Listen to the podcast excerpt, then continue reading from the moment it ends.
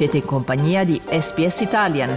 Trovate altre storie su sps.com.au barra Italian o scaricate la SPS Radio app.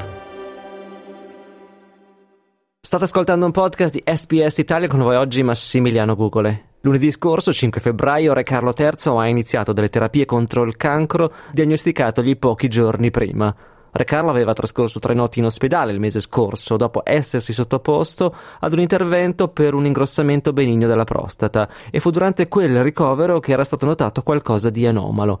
Dopo gli accertamenti del caso è arrivata la diagnosi di cancro. I rappresentanti di Buckingham Palace non hanno fornito dettagli, ma hanno escluso che si tratti di tumore alla prostata. Ieri il primo ministro australiano Anthony Albanese ha augurato a Re Carlo una pronta guarigione, aggiungendo che si sarebbe messo in contatto con la famiglia reale nel corso della giornata. Today the thoughts of all Australians are with King Charles and his family. Uh, we wish him very much a speedy recovery.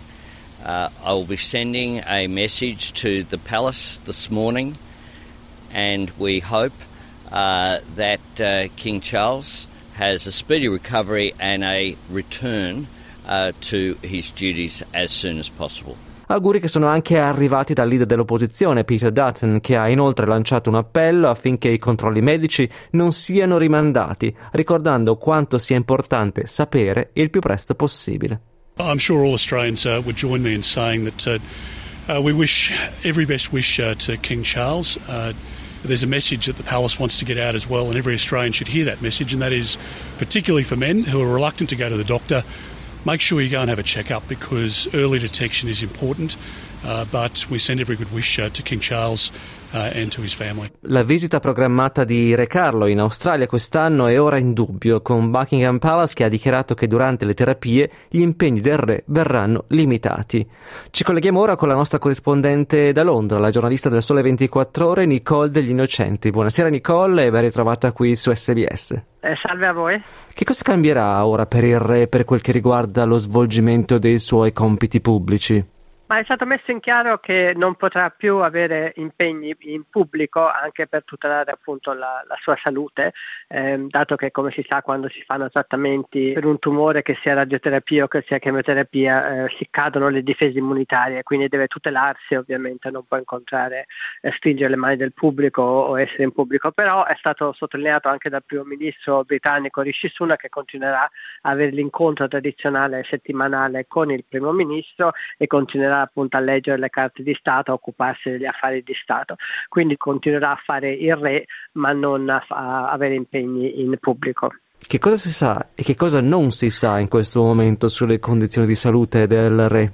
Eh, da un lato eh, appunto è un gesto di grande trasparenza questa lettera, questo comunicato di Buckingham Palace, questa rivelazione perché in passato ricordiamo la famiglia reale molto, ha mantenuto sempre il segreto, ricordiamo che addirittura il nonno di Re Carlo, il padre di ehm, Elisabetta II, addirittura non era stato detto neanche a lui che aveva un tumore ai polmoni che poi ha portato alla sua morte eh, molto, molto giovane, a poco più di 50 anni.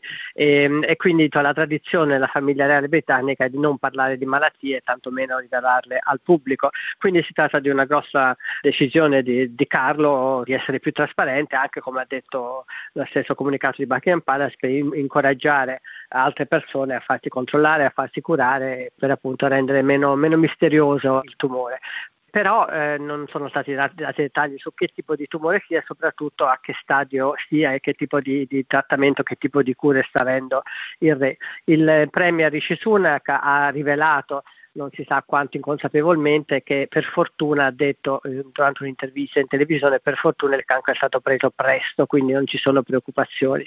Ehm, non si sa se appunto è una cosa, diciamo, un auspicio di, che ha espresso oppure se ha informazioni che non erano state rese pubbliche da, da Buckingham Palace, comunque il re sembra essere in, in buona salute, è stato visto oggi eh, lasciare la sua residenza londinese e tornare in elicottero nella sua residenza di campagna, la sua tenuta di campagna di Sandringham, dopo aver visto il figlio, il principe Harry, che eh, è arrivato a Londra con un volo notturno per eh, andare a trovare il padre ha passato circa un'ora col padre a palazzo. Noi siamo in collegamento con Londra con la giornalista del Sole 24 Ore Nicole degli Innocenti. Come dicevi Nicole, il principe Harry è rapidamente rientrato dagli Stati Uniti. Oggi il principe William riprenderà i suoi obblighi reali che aveva sospeso per assistere la moglie, la principessa Catherine, dopo il suo intervento all'addome. Ci sono state dichiarazioni da parte loro o di altri membri della famiglia reale? No, nessuno ha fatto dichiarazioni, appunto i, i, riflettori sono decisamente puntati su William che ehm, ovviamente si prepara da tempo a, come erede al trono ha, ha, sostituito il padre in varie occasioni, però adesso potrebbe assumere un ruolo molto più, più importante, molto prima del previsto. Eh, queste ultime settimane sono state eh, molto difficili per lui e per la famiglia reale. Prima, come ricordavi, appunto, la moglie è stata in ospedale per questa operazione su cui non sono stati dati grandi dettagli, un'operazione all'addome, è tornata a casa ma i medici le hanno consigliato di posarsi e di sospendere tutti gli impegni ufficiali almeno fino a dopo Pasqua, quindi William ha ancora questa moglie convalescente a casa e il padre adesso con questo tumore diagnosticato sicuramente dovrà essere più impegnato negli impegni ufficiali appunto in pubblico che il padre non può più avere.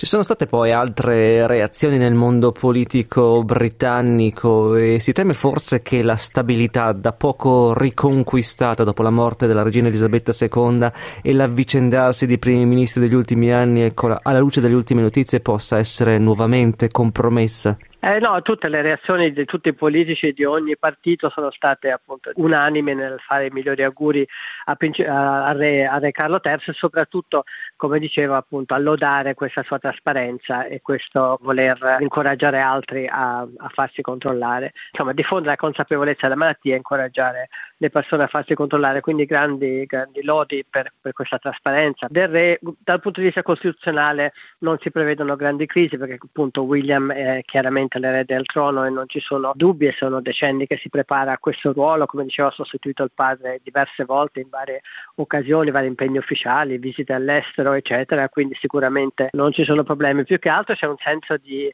un senso dell'ironia della sorte, un senso di, di, dispiacere per questa strana sorte del principe di Galles, che ricordiamo è stato il principe di Galles che ha fatto la più lunga anticamera della storia, ha atteso oltre 70 anni prima di salire al trono, dato che come ricordiamo Elisabetta II, sua madre, ha avuto una lunghissima vita e un lunghissimo regno. E quindi poco dopo insomma, è stato incoronato ufficialmente nel maggio dello scorso anno, quindi dopo pochi mesi ufficialmente sul trono si trova potenzialmente a dover forse lasciare, lasciare sicuramente i ruoli ufficiali, ma forse un domani se non sarà in grado di svolgere tutte le sue funzioni, forse potrebbe anche abdicare a favore del figlio, cosa che non è mai successa.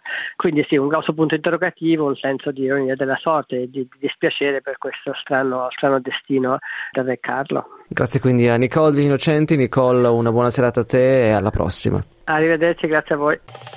Volete ascoltare altre storie come questa? Potete trovarle su Apple Podcasts, Google Podcasts, Spotify o ovunque scarichiate i vostri podcast.